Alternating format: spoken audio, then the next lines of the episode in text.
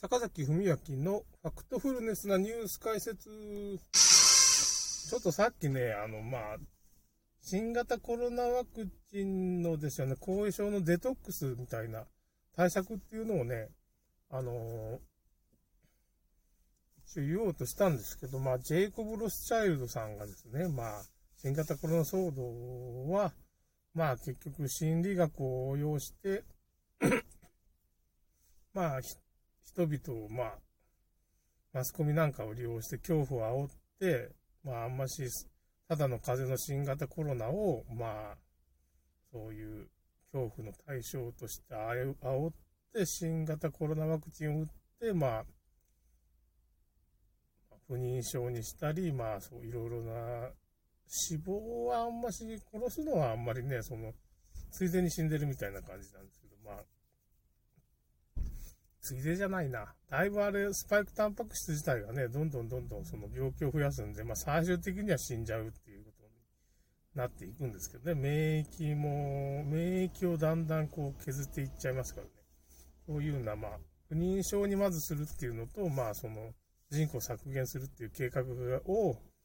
ジェイコブ・ロスチャイルドさんっていう人がもうはっきり言ってると。あるサイトに書き込みがあって、ほぼこれ間違いないんじゃないかっていう風な話でした。だけど、それにちょっと話が逸れたんで、今回デトックスの話なんですけど、まあ、これね、いろんなデトック法、まあ、デトックス方法みたいなのがあって、まあ、今までも何回も言ってきたんですけど、まあ、ちょっとまとめると、まあ、ビタミン C、ビタミン D、ビタミン C とか D ですね。あと、まあ、ビタミン B3 っていうナイアシンっていうやつとか、まあ、ビタミン、ミネラル類ですね。その辺を中心に、やっぱし、その、取っていったら、かなりこれだけでもね、あの、まあ、その、新型コロナの後遺症を緩和できるんですよ。まずね、ビタミン、ミネラルを取るって、亜鉛なんかもそうなんですけど、重要なんですけど、亜鉛はかなり重要だって言われてるんですけど、まあ、その、代謝して解毒が結構進むんですよね。その、症状も緩和するしね。あと、まあ、グルタチオンって言って、まあ、肝臓の解毒作用を高める物質っていうのがあって、このグルタチオン濃度が下がっちゃうと、まあ、多臓器不全で、まあ、バーンとなくなっちゃうようなことが起こるんで、これを補給してやることによって、、まあ、肝臓の解毒作用が向上して、まあ、解毒が進んで、まあ、コロナの症状が、まあ、なくなる、完全になくなるっていうとこまではいかないかもしれないですけど、まあ、重症が軽症にだんだんなってくる、中程度になるとかっていう風な効果があるっていうのはもう分かってるんですよ。だから、コンペイトみたいになった、まあ、赤血球が新型コロナのスパイクタンパク質でも、このトゲみたいなやつね、スパイクっていうかね、外側のあれで、まあ、その、コンペイトみたいになっちゃう、ドーナツがコンペイトになっちゃった、まあ、赤血球が、まあ、全く綺麗になったっていう風な事例がもう中村クリニックさんの患者さんがね、自分でデトックスして まあ、その、まあ、治ってますね。まあ、もう繰り返しになるんですけどね。だからそういうグルタチオンが多く含む、まあ、食品ですね。みたいなのを取れば、すごいきいいわけですよ。まあ、豚レバーとか肉類とかね。あとまあ、キウイなんかもね、入ってるんですよね。キウイ結構いいですね。ほうれん草とか。まあ、これいろいろ物質があるんで、ちょっと探してもらうっていうか、まあ、あのー今回リンク貼ってますね。スパイクタンパク質対策っていうのもまあ書いてあるんですけど、スパイクタンパク質と酸化グラフェンなんですけど、まあ、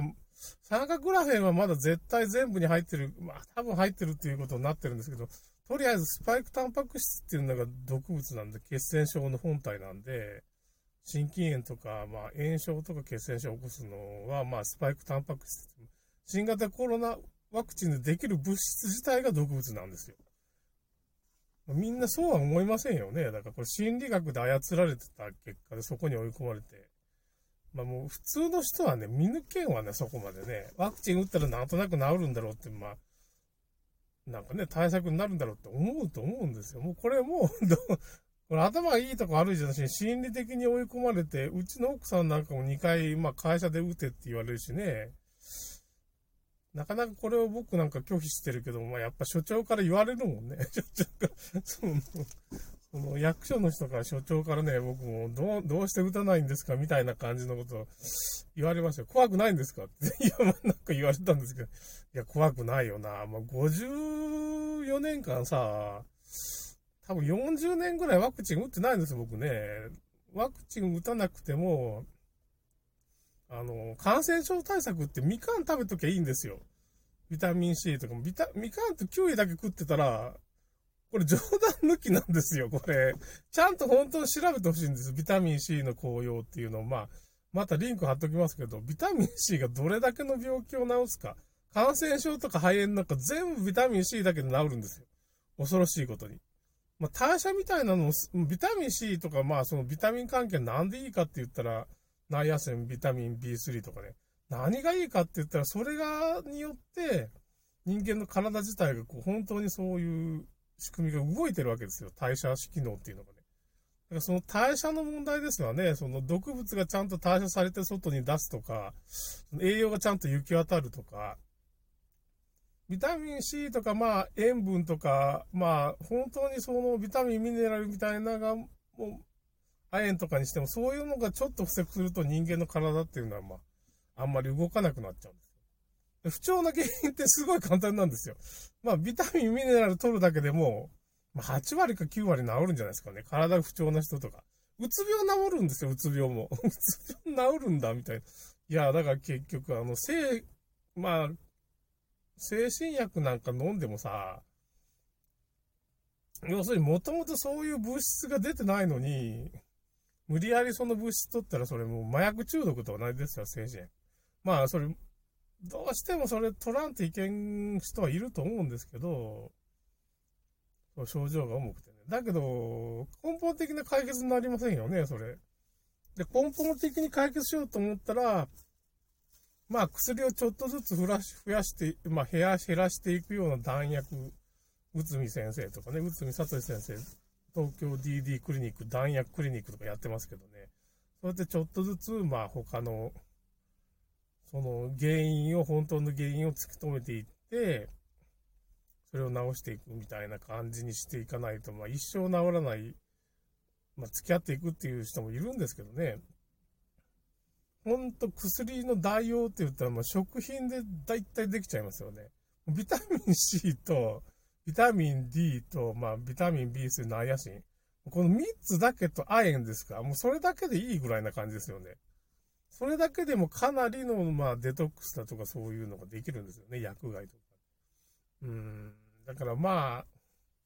基本はビタミン C を中心としてビタミン類と、まあ、亜鉛とかの、まあ、まあ、ビタミン、ミネラルを補給して、一番最初にこれをやらんといかんわね。それプラスアルファグルタチオン。まあ、ナック、グラタチオンはね、ナックっていうね、まあ、その、システインってやつですけど、なんとかシステインって言うんですけどね、ちょっとまあ、あの、リンク先に書いてます。あの、スパイクタンパク質の、まあ、あの、デトックス方法っていうとこに書いてるんですけど、あの、インディープっていうとこね、リンク貼っときました。さっき。中村クリニックのロスチャイルドの、まあ、メッセージも書いておきました。まあ、その二つをどうやってしていくかっていう風な感じなんですけど、まあ、だからスパイクタンパク質をどうやってデトックスするかっていうか、体の中にね、入っちゃう、噛んでそれ増殖してるわけですよ。それで結局、まあ、この前言ったように、あんまし、その、牛乳とか飲みすぎたら、まあ、牛乳はね、人間っていうか、日本人合わないからね、下痢を起こしたりするから、まあ、あんま飲まん方がいいですね。あの、カルシウムもね、別に取れないんですよ、あれで。うん、ちゃんと、まあ、ちゃんとした魚とか食ったりした方が、小魚食べた方がいいんですよね。カルシウムの補給は、ね。まあ、日本人は日本人の食事。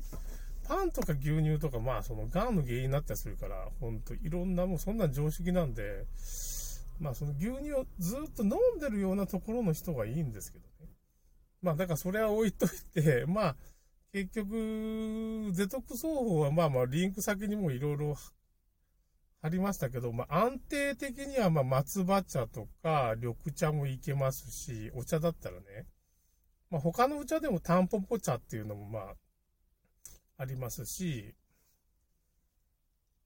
フラボノイドとクロロフィルとかね、まあその、その辺はまあ緑茶に入ってますけどね。もうその辺と、あと海藻類とか昆布とかね、発酵食品みたいなやつとか。もうとにかく日本食にすればね、味噌汁とか、まあ、そういう発酵食品ですかね、漬物とか。まあ日本食を食べるとほとんどなんていうかね、もう感染症対策になるし、デトックスにもなるんですよね。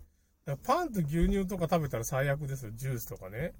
砂糖がいっぱい入ってる。まあ、そんなん食べるんだったら、まあ、ちゃんとしたお茶を飲めと、まあ、その、砂糖が入ってないね。市販のお茶じゃなしにちゃんと沸かすっていうかね、僕は朝の万能茶っていうのを飲んでるんですけど、あれはもう本当、ほとんど漢方に近いんで、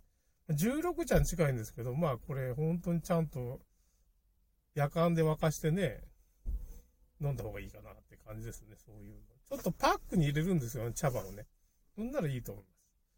という感じで、まあ、デトックスについてはちょっと今ね、リンク先にいろいろ書いてますので、インディープの。このつぶやきのリンクからちょっと飛んで、いろいろちょっと勉強してみてまあ、結構簡単なんですよね。もうビタミン C とかよもぎとかね、そういうのもちょっと大事にしてほしいなって、昔からいいものはそういうデトックス効果があるんでね。ということです。それでは。